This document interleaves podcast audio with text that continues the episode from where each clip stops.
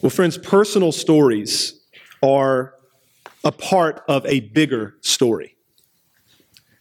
We've read books, we've listened to accounts, we've watched documentaries that make this clear. Personal stories are part of bigger stories. Whether it's the account of a soldier or a general or a political leader during World War II, or maybe it's a documentary about a player or a coach that is a part of a sports dynasty. Vince Lombardi's Green Bay Packers or John Wooden's UCLA Bruins. Or maybe it's a book about a minister or a theologian during the Protestant Reformation. Personal stories about individuals are part of a bigger story. This is true in all aspects of life. And it is certainly true of God's revelation of redemptive history found in the pages of Scripture. We have been, for a number of weeks now, considering the book of Ruth. This wonderful historical narrative in the form of short story. One of the greatest short stories ever written. And we come today to the end of that story, the end of that book. And the way that the book ends, as is true of every verse in Scripture, the way the book ends is intentional. The story of Ruth, add to that the story of Boaz, the story of Naomi, is a part of a much bigger story. And that is what we're going to think pointedly about today. And so if you have your Bibles with you, open them up to the book of Ruth. We're going to be considering verses 13 to 22 of Ruth chapter 4 today. But I realize that some may have not been here for the entire series. I plan to do this anyway. I'm going to survey the entire book briefly for us. So if you've not heard any of these messages, even if you've not read Ruth before, you will have an idea of where we are. Beginning in chapter 1 and verse 1 we learn that there was famine in the land of Judah. And in Bethlehem, in the land of Judah, there was a man named Elimelech, married to a woman named Naomi, with two sons named Mahlon and Chilion. In part due to the famine, they leave the promised land and relocate to Moab, where they sojourn, they live for a period of time. While in Moab, Elimelech, the husband of Naomi, he dies. At this point, the two sons, the sons of Naomi, marry Moabite women. One woman named Ruth, another named Orpah. But then, after a period of years pass, both of Naomi's sons die as well. So now Naomi is left without her husband and without her sons and it is just her and her daughters in law. In the fields of Moab, in the providence of God, Naomi hears that the Lord has visited his people and has given them grain, has given them food.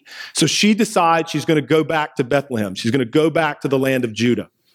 Her daughters in law are going to go with her. But Naomi, for her part, seeks to dissuade them from doing so. In her mind, from her perspective, the Lord had dealt very bitterly with her. And because of that bitterness, there was no prospect of anything good for anyone who would come with her. Ruth and Orpah, her daughters in law, would have no prospects of marriage or family as Naomi saw it. And she encouraged them to go back to their homes, back to their own families, back to their own gods. Ruth, for her part, was persistent. She insisted that she would come with Naomi, that her people, Naomi's people, would be Ruth's people, that her God would be Ruth's God, and that she would perish where Naomi would perish. And so the two of them journey to Bethlehem. When they arrive, it's been a long time since Naomi left. And all of the women, all of the people of the town are asking, Naomi, is that you? Is this Naomi? To which she responds, Don't call me Naomi. We know that the name Naomi means pleasant, it means sweet. She says, Don't call me that, call me Mara, which means bitter, because God has dealt that way with me. I left here full. Things were good. I've come back empty, got nothing. And this is the Lord's doing. At the end of chapter one, though, there is this ray of hope, this good thing in the midst of badness, right? The barley harvest is beginning. After famine, there's grain. In chapter two, at the very beginning of it, we're just told very briefly, in kind of a drive by fashion, that there's this man named Boaz who is of the clan of Elimelech and he's a worthy man. And then we just kind of move on. Ruth asks her mother in law about going out into the fields to glean, to scavenge for excess grain that had been dropped on the ground so that they might have something to eat. Naomi says, Yeah, it's a good idea. You should go do that. So Ruth just so happened to find herself working in the portion of the field that was owned by Boaz. And at that point, while Ruth is working in the fields that Boaz owns, at that moment, behold, it just so happens that Boaz comes back from town and they meet. Boaz goes out of his way to show extraordinary kindness to Ruth, a foreigner, a widow. And Ruth is struck by this. She doesn't deserve this kindness. She asks Boaz, Why are you treating me this way? His response is two things. One, I've heard everything that you've done for your mother in law. I know what she's been through, I know what you've done for her. It's been told to me in full. And I know that you have come to take refuge under the wings of the Lord, the God of Israel. Boaz protects and provides for Ruth. He even invites her to his own table. He serves her bread and wine. He provides for her and Naomi extravagantly with pounds upon pounds upon pounds of grain. So when Ruth goes home this first day after gleaning in the fields, Naomi sees all that she has with her and says, Girl, where did you glean today? Where did you work today? With whom did you work? Blessed be the man who showed you favor. And Ruth says, Well, I worked for a man named Boaz.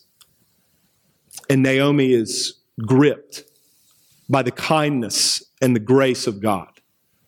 Blessed be the Lord who has not stopped providing, who has not forsaken the living or the dead, says this woman who just a period of time ago was so bitter she couldn't see straight. God had done that for Naomi. Ruth continues to glean in the fields until the end of the harvest, and she continues to live with her mother in law.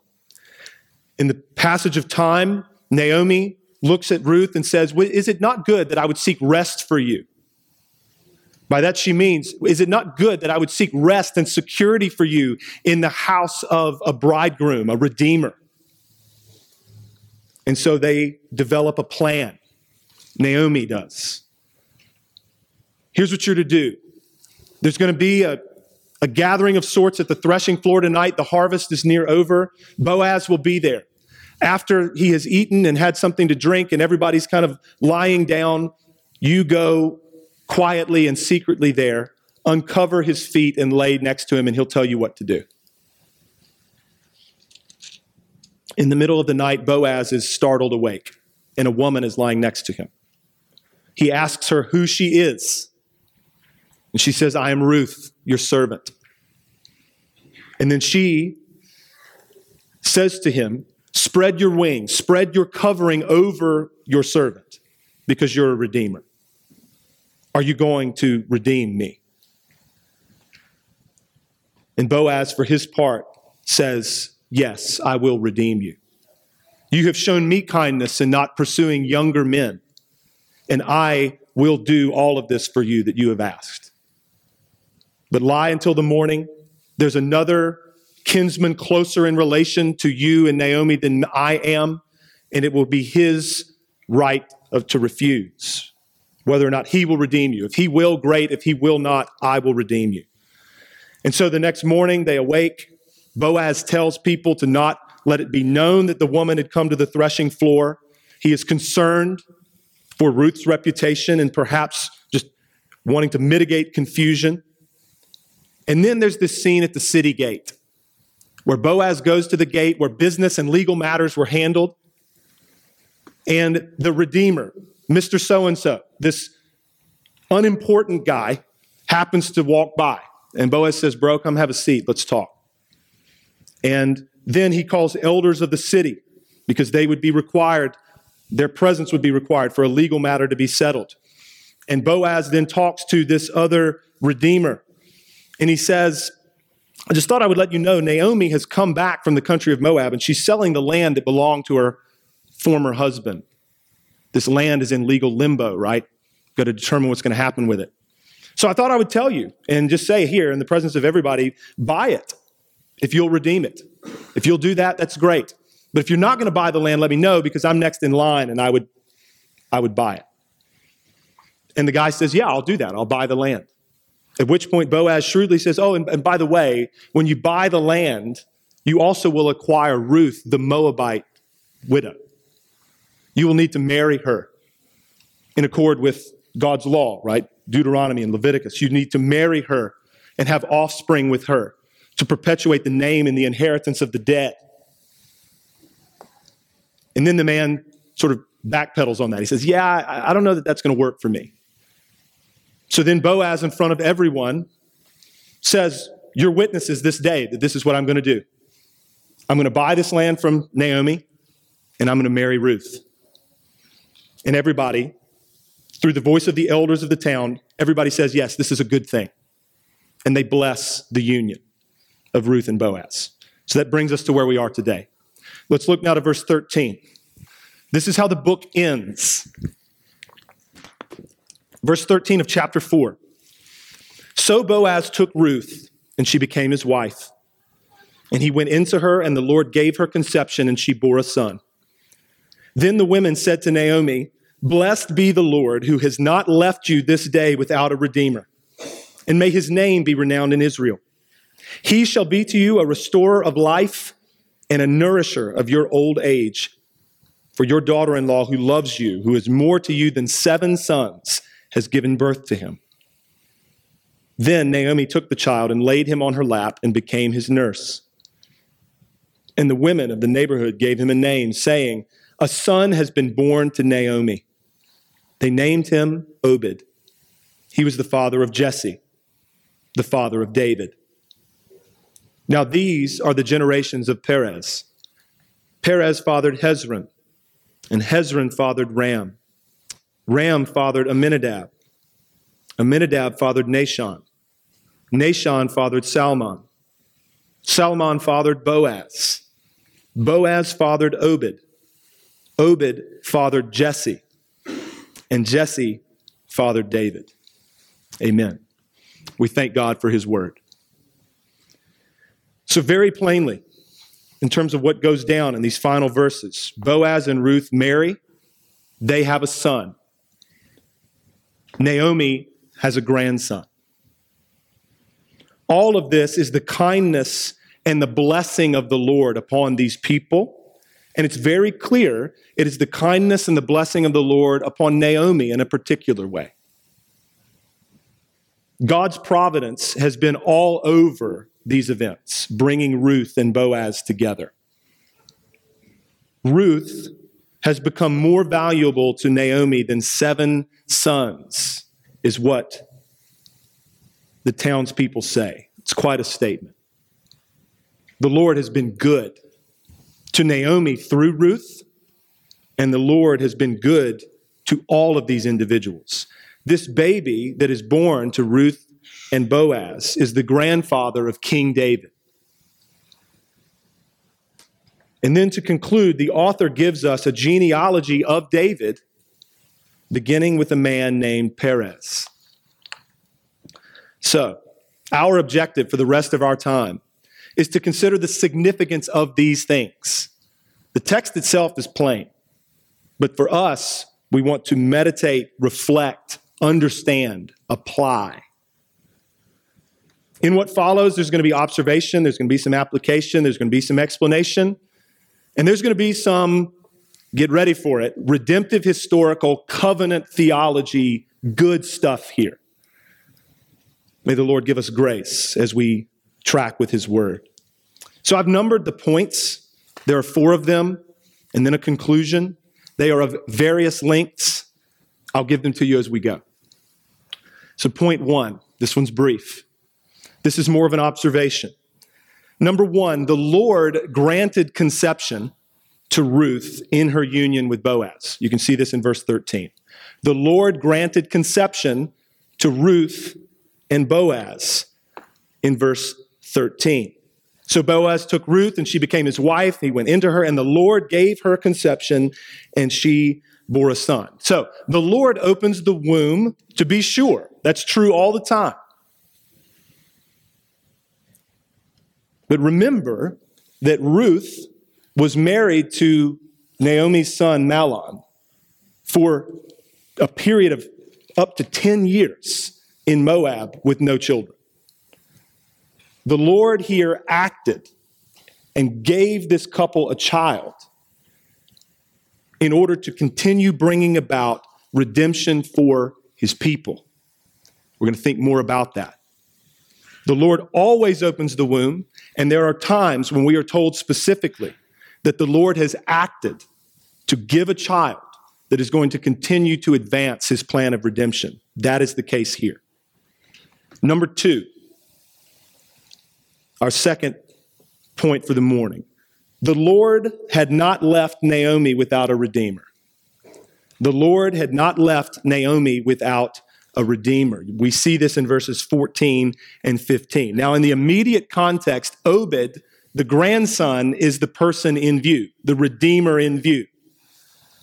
He would be a kinsman redeemer for Naomi. We've thought about what that means in recent weeks. He would care for her in her old age. It's good for us to see that God had given Naomi a redeemer through a series of circumstances that were less than good,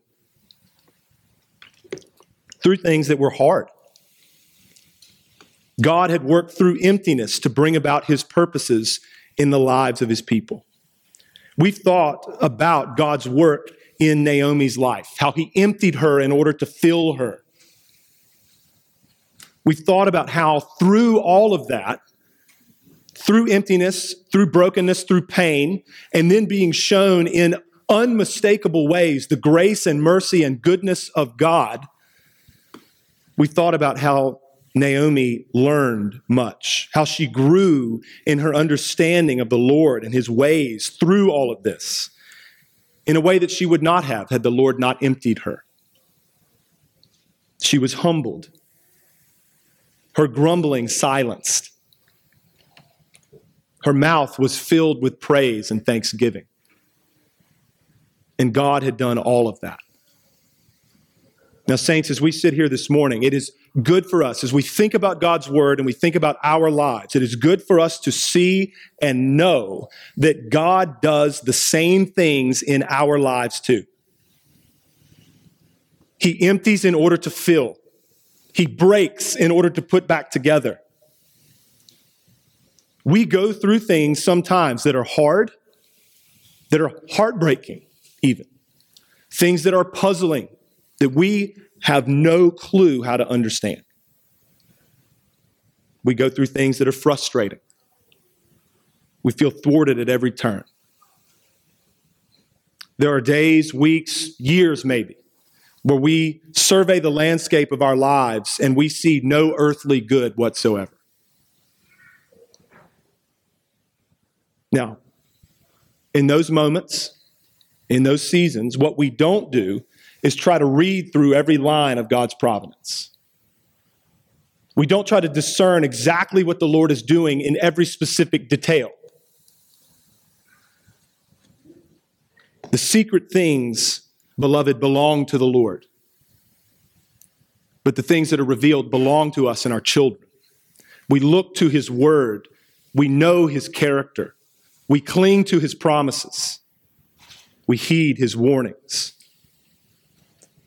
we avoid trying to figure out specifically every little thing that God is doing because when we do that, we will most certainly get it wrong. But having said that, we lean in in the midst of suffering and emptiness. We don't lose heart. We press on We put one foot in front of the other, trusting Christ, clinging to the promises of God in Christ. And we do this knowing that God will produce good things in us. He will work steadfastness in his children. He will produce the fruit of his spirit in us. So, saints, take heart when life is difficult, when your heart is heavy. Take heart that the Lord spends our sorrows well. He will complete his work in us. He has shown himself to be faithful to do that time and time and time again in the lives of people who were just like us. We can trust him. God taught Naomi that. And Naomi learned that. Number three, I want to talk about for a minute, I want us to consider together. I'm just going to give it to you, and I'll explain what I mean. Number three, authorial intent and the genealogy at the end of Ruth. We're going to think together about the intent of the author of the book and the genealogy at the end of the book. So the phrase authorial intent is used often by pastor preacher types and theologians to convey this principle. We need to concern ourselves with what the authors of Scripture meant to communicate in their context if we're going to be faithful students of the Scriptures. It's true. Now, regarding the book of Ruth as a whole, in all of this, God has been pursuing bigger purposes than bringing two worthy individuals named Ruth and Boaz together. That is a thing that he would bring Ruth and Boaz together because he's good and loving and gracious and kind to them. And at the same time, he's doing more than just that. In my argument, thought for us today, is that the fact that the author includes this genealogy at the end of the book makes it plain that the author understood that too. You don't put that genealogy at the end of this book unless you understand, inspired of the Spirit, yes, but unless you understand that something bigger than Ruth and Boaz has happened. What looked like a story of personal emptiness being filled and personal needs being met turns out to be God's way of meeting a far bigger need. God had planned, orchestrated, and used all of these events in this story, we've recounted them this morning, to bring about his own purposes that were much bigger than any of the people involved could have ever imagined verses 11 and 12 of chapter 4 the elders of the city bless the union of Ruth and Boaz. They say, We are witnesses. May the Lord make the woman who is coming into your house like Rachel and Leah, who together built up the house of Israel. May you act worthily in Ephrathah and be renowned in Bethlehem. And may your house be like the house of Perez, whom Tamar bore to Judah, because of the offspring that the Lord will give you by this young woman. These men spoke better than they knew when they blessed this union. Now, before we get to the highest and most important things that we can say on this front, I want to bring this down to earth for us in our experience for just a minute. I want to encourage you with this thought as we think about our lives in the 21st century, many, many, many years after these events took place. God is the same yesterday, today, and forever. Amen? And so, just as he was involved personally in the lives of these individuals to bring about redemptive purposes, so he is involved personally in the lives of his people today to bring about redemptive purposes. Purposes that are bigger than we could imagine. Everybody who talks about wanting to have a purpose for their lives. From a biblical perspective, the best way to do that is to understand that you are a part of something much bigger than yourself. And this is what I mean. Think about how God has saved us. we're sitting here in this room today trusting Christ. How did that happen? There are billions of people in this world that think very different things than we do. We're not smarter. We're not more upright. Think about how the Lord has saved us. Think about how God works to bring his people to Christ and to build his church. So often, because we're distracted, we're disenchanted, we think that even things like what we're doing right now are just mundane, ordinary. And these things, reading and preaching and praying and singing, are ordinary things. But what God is doing, saints, is extraordinary. I don't just mean at CBC, I mean big picture. There are people gathered all over this planet today because today is the day that Jesus got up from the grave, Sunday. And the Lord is building his church. God uses the ordinary faithfulness of his people and his ordinary means of grace to accomplish extraordinary ends, namely the salvation of a multitude that no one can count. What a privilege it is to be a part of what God is doing in the world that He's made. Hear me say that though. God is doing it. He is growing and bringing His kingdom. He is. So take a couple of takeaways from that reality, from these things. One, be of good courage. Take heart. The Lord, beloved, is with us. He is near to us, and He will see this, this thing that He's doing. He will see this through. The building of His church, people added to that number. Our growth in the faith, our sanctification, our final salvation, God will see it through. Second takeaway from this, these realities here I mean this pastorally and lovingly. I'm talking to myself too. Let's get over ourselves. Let's calm down. Stop trying to do a million things and do the essential things. Show up here on the Lord's day. Love these people. Love your families. Love your neighbors. Invite people in to taste and see that the Lord is good. Invite people in to see that Christ is a Savior. And let's see what the Lord will do with that over the next several decades, should He give us life and He tarry. I'm going to read you a quote from Carl Trueman, who puts it as only Carl Trueman can. This is a good perspective giving piece, just to kind of put a bow on this point. Quote This is from an article like 10 years ago. The West worships the individual. From the cradle to the grave, it tells us all how special and unique we are, how vital we are to everything, how there's a prize out there just for us. Well, the world turned for thousands of years before any of us showed up. It will continue turning long after we've gone, short of the Parousia, that's Christ's second coming.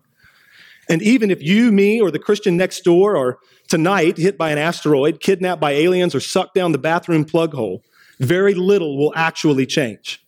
Even our loved ones will somehow find a way to carry on without us. We really are not that important. So let's drop the pious sounding prayers, which translate roughly as Lord, how can a special guy slash gal like myself help you out some? And pray rather that the Lord will grow his kingdom despite our continual screw ups, that he will keep us from knocking over the furniture, and that when all is said and done, somehow by God's grace, we will finish well, despite our best efforts to the contrary. Close quote. The Lord is good, and He's faithful. He uses broken vessels, and He uses very crooked sticks to draw some straight lines. Amen? Amen. Number four. This one is the rest of our time, basically. It's robust, and I'm excited about it. I'm going to give it to you. I'm going to try to be as clear as I can. Number four. So I've talked about this in general terms up to now, but I'm going to make it explicit. The genealogy in Ruth 4 culminates in David. And David culminates in Christ.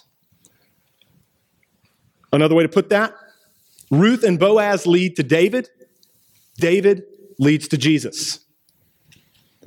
Two significant things that I want to do over the next period of time here. One, I want to consider some of the people who are in the genealogy of David and in the genealogy of Jesus. I trust this is going to encourage us. Second, I want to consider David and Christ. So, this is when, saints, we are going to marvel at our God because he is a redeemer, y'all.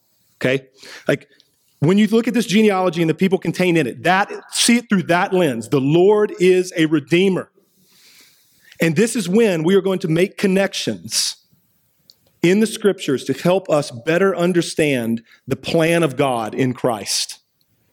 So that when you open this book, you read it that way. The plan of God in Christ, and we will better understand, I pray, what Jesus is talking about in Luke 24 on the road to Emmaus when beginning with Moses and all the prophets, he explains to those disciples what was written about him. And in John 5, when he tells Pharisees that you search the scriptures thinking that in them you find eternal life, but it is they that bear witness about me. If we walk out of here understanding that better today, we will have spent this time well. So here we go. The first piece the genealogy of David and the genealogy of Jesus. Let's consider some of these folks. I'm going to read the genealogy from Ruth 4 again. Now, these are the generations of Perez. Perez fathered Hezron. Hezron fathered Ram. Ram fathered Amminadab. Amminadab fathered Nahshon. Nahshon fathered Salmon. Salmon fathered Boaz. Boaz fathered Obed. Obed fathered Jesse. And Jesse fathered David. Our brother read Matthew chapter 1 earlier. I'm going to read the first seven verses. The very first words of our New Testament are these The book of the genealogy of Jesus Christ, the son of David, the son of Abraham. Abraham was the father of Isaac, and Isaac the father of Jacob, and Jacob the father of Judah and his brothers, and Judah the father of Perez and Zerah by Tamar, and Perez the father of Hezron, Hezron the father of Ram, Ram the father of Amminadab, and Amminadab the father of Nahshon, and Nahshon the father of Salmon, and Salmon the father of Boaz by Rahab, and Boaz the father of Obed by Ruth, and Obed the father of Jesse, and Jesse the father of David the king. And David was the father of Solomon by the wife of Uriah. In these genealogies, saints, Let's just think about some of the people who are there. Ruth and Boaz are there. Before we get to Ruth, did you notice who Boaz's mother is? Her name is Rahab. In the book of Joshua, chapters 2 through 6 in particular, we learn about her. She was a prostitute in the city of Jericho. And when God was giving Israel the land of Canaan and they came and conquered that city, she hid Israelite spies. And therefore, Joshua saved her and her family. And we read in Joshua 6 when that book was written, she has lived in Israel since then. And then the evangelist tells us that this woman was the mother of this man named Boaz. Boaz marries a foreigner, a widow named Ruth. Even more so, she is a Moabite. The relationship between the Moabites and the people of Israel was strained at best. But even more so, consider where the Moabite people came from. The Moabite people hail from an incestuous union between Lot and his daughters, recorded in Genesis 19. Lot's older daughter bore a son named Moab. That is the history of Ruth's people. It's ugly. That portion of Genesis 19 is one of the more difficult, cringeworthy passages to read in all of Scripture. What's the point of me observing these things, of us thinking about this? That Rahab, Boaz, Ruth, a Moabite woman, these people are in the genealogy of Christ. It is that the Lord is a redeemer. God saves unworthy people. Next, Judah and Tamar are there. You remember their story. Genesis 38. Judah married a Canaanite woman, and he had three sons with her. Judah took Tamar to be the wife of his firstborn son named Ur. Ur was a wicked man in the sight of the Lord, and the Lord put him to death. And so then the second son of Judah by this Canaanite woman named Onan, after the pattern of a levirate marriage, right, was obligated to marry Tamar and have children with her. But because he knew that any children that he had would not be his, they would be his brother's inheritance, right? Onan never completed the sexual act with Tamar. The Lord was angered by that, and therefore the Lord put him to death too. So then Judah, for his part, says, You know, both of my sons who have been with this woman have died. I really don't want my third son to die. So Tamar, why don't you go back to the house of your father? And when my youngest son, Shelah, has grown up, you can marry him. Time passes. Judah's wife dies. He mourns. But then, after a period of mourning, he's traveling again to have his sheep sheared. Tamar has heard about this. She realizes a lot of time has passed. Shelah, Judah's son, has grown. I've not been given to him in marriage. And so she hatches a plan to expose the lies of her father in law and seek vengeance in the situation. So Tamar disguises herself as a prostitute and positions herself outside a town in Judah's path Judah, with zero hesitation on his part, has relations with her and she conceives. Judah promises that he's going to send payment to her, but in the meantime, Tamar asks for a pledge. She says, Give me your staff, your signet, and your cord until the payment comes. He gives it to her. It's like giving, you, giving somebody in our day your ID and your keys, right? It's some important stuff. Several months pass.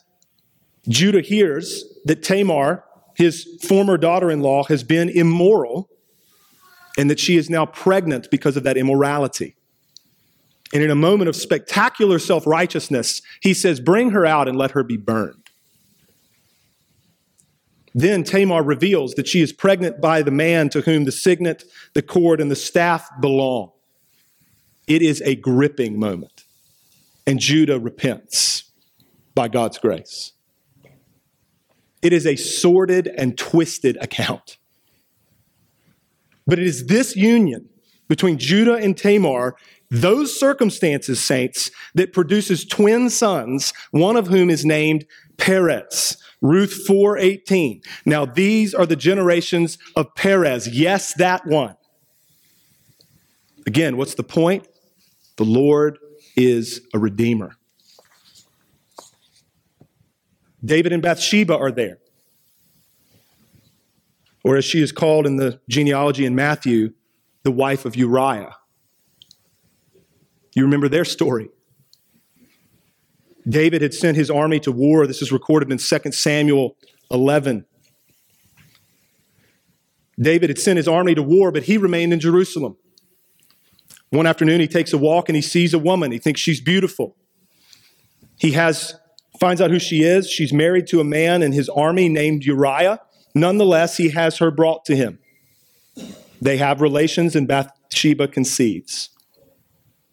She lets David know this, that she's pregnant. David then sends and has Uriah, Bathsheba's husband, brought back from the battlefront. David spends a couple of days with Uriah in the castle, in his house. The whole thing is manipulative. David then sends Uriah back to battle with a letter for Joab, the commander of the army. And that letter effectively contains a death sentence for Uriah. David is instructing Joab, the commander of the army, put Uriah in the most difficult place of fighting and abandon him. The thing goes down. Uriah dies.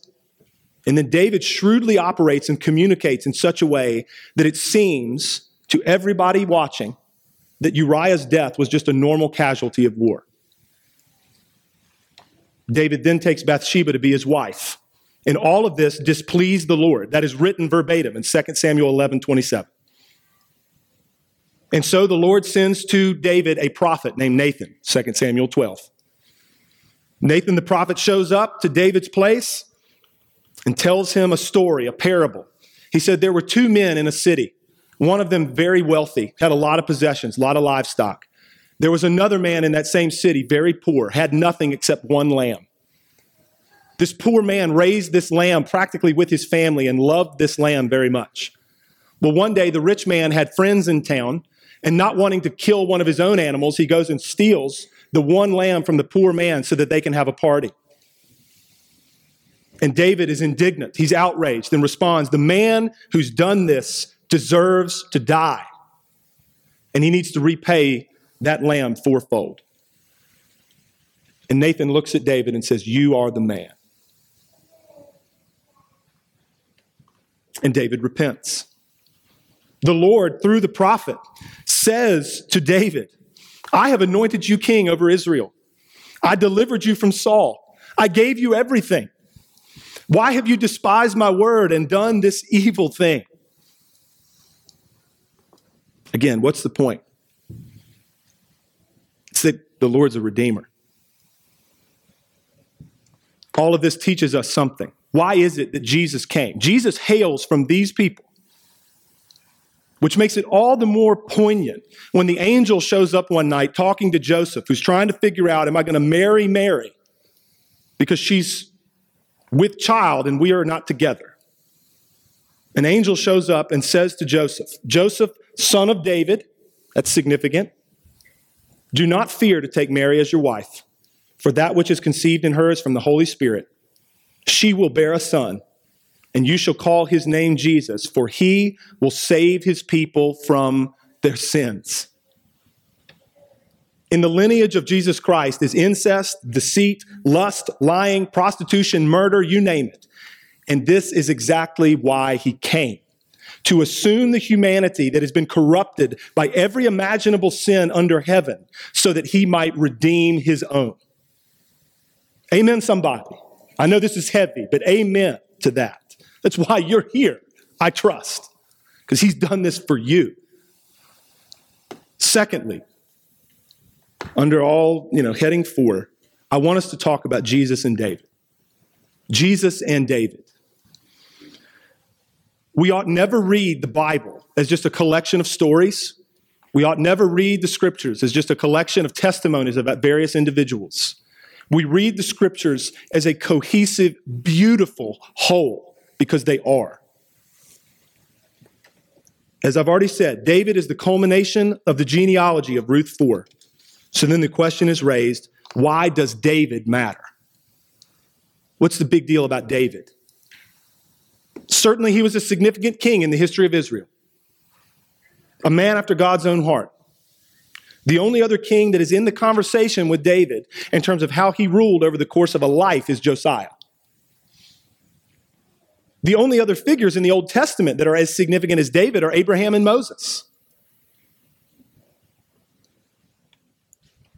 But David is significant. David's name is at the end of this genealogy because the Lord made a covenant with him.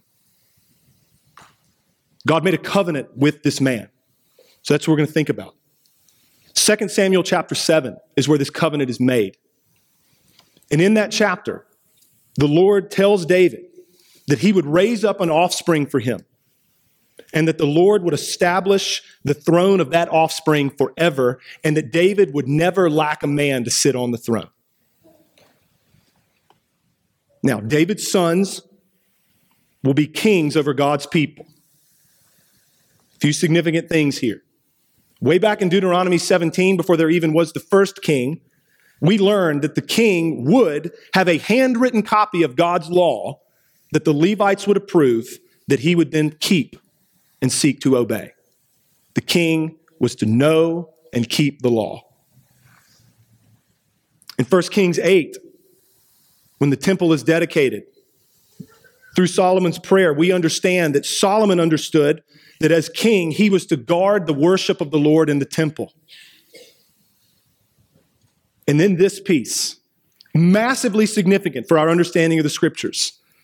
The Davidic kings, the sons of David who would rule as king, would represent the people under the law of Moses. Listen to these words from 1 Kings 9, 4 through 7. Just listen, jot it down, you can read it later. The Lord speaking to Solomon after the dedication of the temple says this, quote, And as for you, if you will walk before me as David your father walked, with integrity of heart and uprightness, doing according to all that I have commanded you, and keeping my statutes and my rules, then I will establish your royal throne over Israel forever. The people will dwell securely, right? As I promised David your father, saying, You shall not lack a man on the throne of Israel. But if you turn aside from following me, you or your children, and do not keep my commandments and my statutes that I have set before you, but go and serve other gods and worship them, then I will cut off Israel from the land that I have given them. And the house that I have consecrated for my name, I will cast out of my sight. And Israel will become a proverb and a byword among all peoples. In other words, as goes the king, so goes the kingdom. You tracking? If the king obeys, the people will be secure. If the king doesn't obey, God will cut off the people. This matters. Jeremiah 23. I'm turning there. We'll, we'll Bible drill together. Jeremiah 23, beginning in verse 1. Woe to the shepherds who destroy and scatter the sheep of my pasture, declares the Lord. Therefore, thus says the Lord God, the God of Israel, concerning the shepherds who care for my people You have scattered my flock and have driven them away, and you have not attended to them. Behold, I will attend to you for your evil deeds, declares the Lord.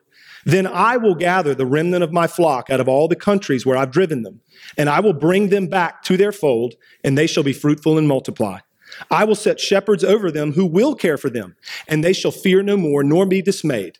Neither shall any be missing, declares the Lord.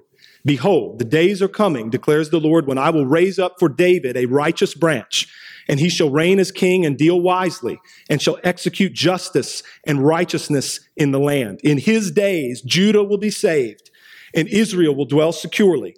And this is the name by which he will be called The Lord is our righteousness. Jeremiah 33, beginning in verse 14. It's good that you would see these things for yourself. Behold, the days are coming, declares the Lord, when I will fulfill the promise I made to the house of Israel and the house of Judah. In those days and at that time, I will cause a righteous branch to spring up for David, and he shall execute justice and righteousness in the land. In those days, Judah will be saved, and Jerusalem will dwell securely. And this is the name by which it will be called The Lord is our righteousness. For thus says the Lord David shall never lack a man to sit on the throne of the house of Israel. And the Levitical priests shall never lack a man in my presence to offer burnt offerings, to burn grain offerings, and to make sacrifices forever. The word of the Lord came to Jeremiah. Thus says the Lord, if you can break my covenant with the day and my covenant with the night, so that day and night will not come at their appointed time, then also my covenant with David, my servant, may be broken. In other words, he's going to do it. Ezekiel 34, just listen. For thus says the Lord God Behold, I, I myself will search for my sheep and will seek them out. As a shepherd seeks out his flock when he is among his sheep that have been scattered, so will I seek out my sheep. And I will rescue them from all the places where they've been scattered on a day of clouds and thick darkness. And I will bring them out from the peoples and gather them from the countries and will bring them into their own land. Saints, this is what he's doing. I will feed them with good pasture I myself will be the shepherd of my sheep, and I myself will make them lie down, declares the Lord God. I will seek the lost. I will bring back the strayed. I will bind up the injured. I will strengthen the weak, and the fat and the strong I will destroy. I will rescue my flock. And I will set up over them one shepherd, my servant David. And he shall feed them, and he shall feed them and be their shepherd. And I, the Lord, will be their God, and my servant David shall be prince among them. I am the Lord, and I have spoken. The Lord will seek and save his people. He will bring back the strayed and rescue them. He himself will be their shepherd. And at the same time, he says David will be their shepherd. Now, you realize this because you're thoughtful people. At the point in which Jeremiah penned these words, David had been dead a long time. Let the hearer understand.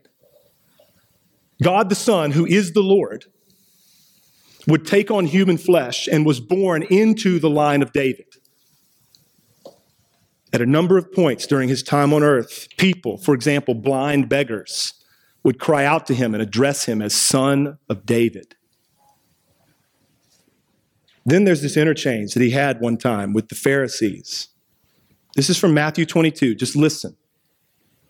Now, while the Pharisees were gathered together, Jesus asked them a question, saying, What do you think about the Christ? Whose son is he? They answered him, The son of David.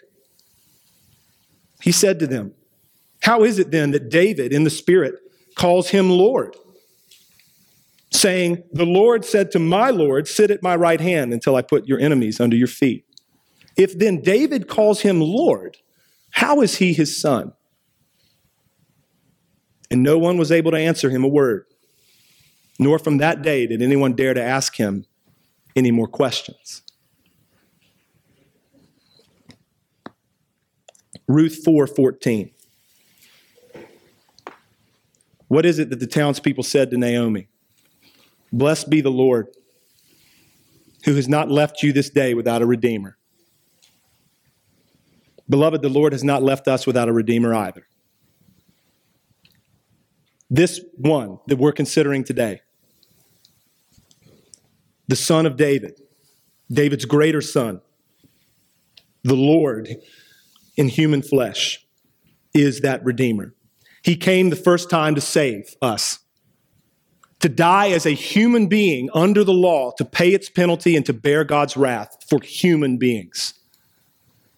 He came to keep the law as a human being so that his obedience, his righteousness under the law as a man could be counted to men by faith. By faith, not by doing, not by achieving, but by receiving, by faith, we receive his merits, his holiness, and his righteousness. It is as though we have never sinned or been a sinner. And it is as though we have been as perfectly obedient as Christ was obedient for us, received by faith. And he will come a second time to judge the world. The Father has appointed to him that role. It is Christ who will sit on the judgment seat. At that point, all of his sheep will be gathered in. The dead will be raised, and all humanity will stand before Christ and he will judge the world in righteousness.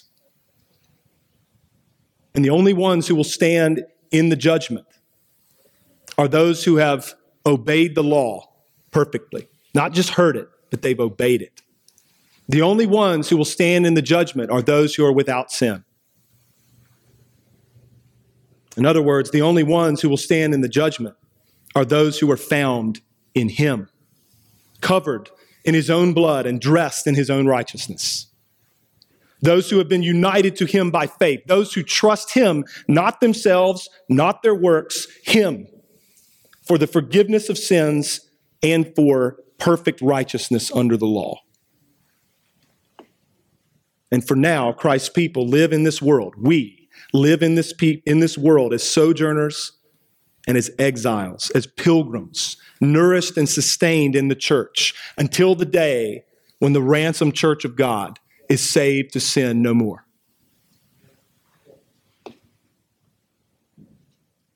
We will be with the Lord in a new heaven and a new earth.